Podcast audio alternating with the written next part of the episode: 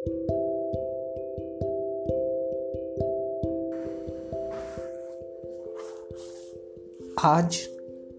शोकनाच कविता संग्रह से पैसे के बारे में एक महत्वाकांक्षी कविता के लिए नोट्स आर चेतन क्रांति की कविता।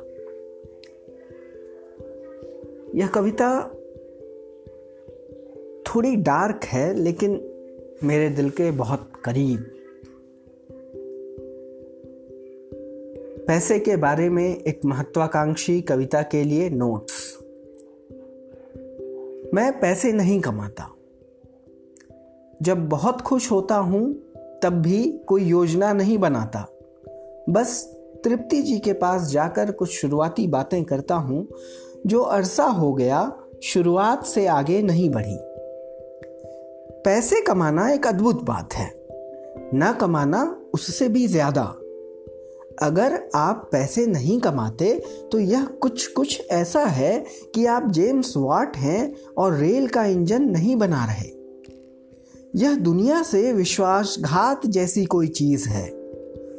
अक्सर नहीं, लगभग हमेशा मैं पैसों के बारे में सोचता हूँ। और इस सोचने में और भी कई चीज़ें साथ साथ सोची जाती रहती हैं। मसलन पैसे न कमाना या थोड़े से पैसे कमाना और उन्हें खाने बैठ जाना, आगे और न कमाना। पुराने जिनका शरीर आदि है, ऐसे कपड़े पहनकर किसी पुरानी, जो होते होते घर जैसी हो गई है, ऐसी सार्वजनिक जगह पर निकल जाना। एक शहर में बरसों रहते हुए भी राशन कार्ड न बनवाना, फ़ोन न लगवाना, सालों पुराने दोस्तों से बार बार ऐसे मिलना जो आज ही मिले हैं और यूँ विदा होना जो फिर मिलना बाकी रह गया हो। औरतों को देखकर सिमट जाना, खुलेआम जनाना होना, हिंसा का उचक उचक कर प्रदर्शन न करना, मर्दानगी पर शर्म खाना। अश्लील चुटकुलों पर खिसिया जाना, उनका फेमिनिस्ट विश्लेषण करना, राजनीति वालों पर, उनके घोटालों पर बहस न करना। गंभीर उलट पलट कर देने वाली मुद्राओं पर ठठाकर हंस पड़ना और खूबसूरत कमाऊ आदमी के पाद पर आनंदित हो उठना। लगता है, ये सारी चीज़ें एक साथ होती हैं, पैसे न कमाना इन सबसे मिलकर बनता है। कभी कभी यूँ सोचता हूँ कि बस पैसे ही कमाना एक काम रहता तो कितना सुख होता। चलते चलते अचानक भय से न घिर जाते, चौराहों पर खड़े रास्ते ही न पूछते रहते, अपने साथ लंबी लंबी बैठकों में अपने ही ऊपर मुकदमे न चलाते। अच्छे, बुरे और सही, गलत की माथा पच्ची न होती, कैसे भी बनिए के साथ ठाठ से रह लेते यूँ मिनट मिनट पर सिहर न उठते। सुंदर लड़कियों के लिए सड़कों और पार्कों की खाक न छानते फिरते। झोपड़ पट्टियों में झाँक झाँक कर न देखते कि क्या चल रहा है। बड़े नितंब वाले मर्दों को देखकर बेकली न होती। फसक्कड़ा मार कहीं भी बैठ जाते और मज़े से गोश्त के फूलने का इंतज़ार करते। दुनिया में पायदारी आती और धनों का पाँव धमक धमक उठता।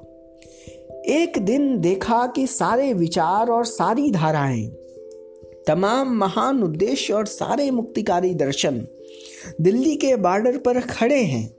यूँ कि जैसे ढेर सारे बिहारी और पहाड़ी और अगड़म सगड़म मद्रासी हाजत की फरागत में पैसा पैसा बतियाते हों।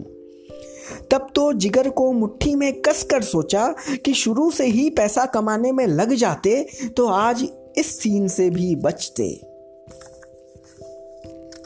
लेकिन हाय, सोचने से पैसे को कुछ नहीं होता। न वह बनता है, न बिगड़ता है।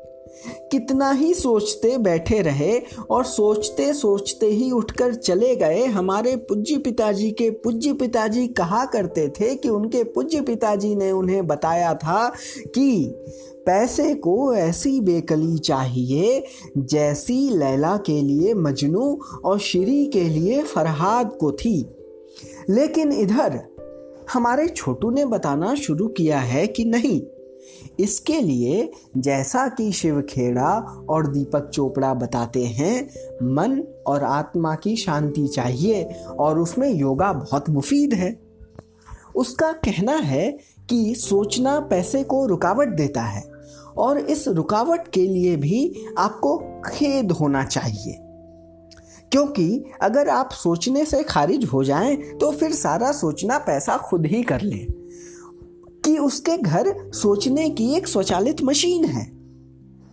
और पीढ़ियों के इस टकराव में, जिसमें मेरी कोई से नहीं, इधर ऐसा भी सुनने में आया है कि जिनके पास पैसा है, दरअसल उनके पास इतना पैसा है कि कुछ दिनों बाद वे उसे बांटते फिरेंगे। कि जैसे कि जिस तरह आ, आज हम गैर पैसा लोग अपनी बहानेबाजियों और चकमों चालाकियों से दुनिया की नाक में दम रखते हैं उसी तरह वे ज़रा ज़रा सी बात पर बेसिर पैर बहानों के सहारे बोरा बोरा भर पैसा आपके ऊपर पटक भाग जाया करेंगे।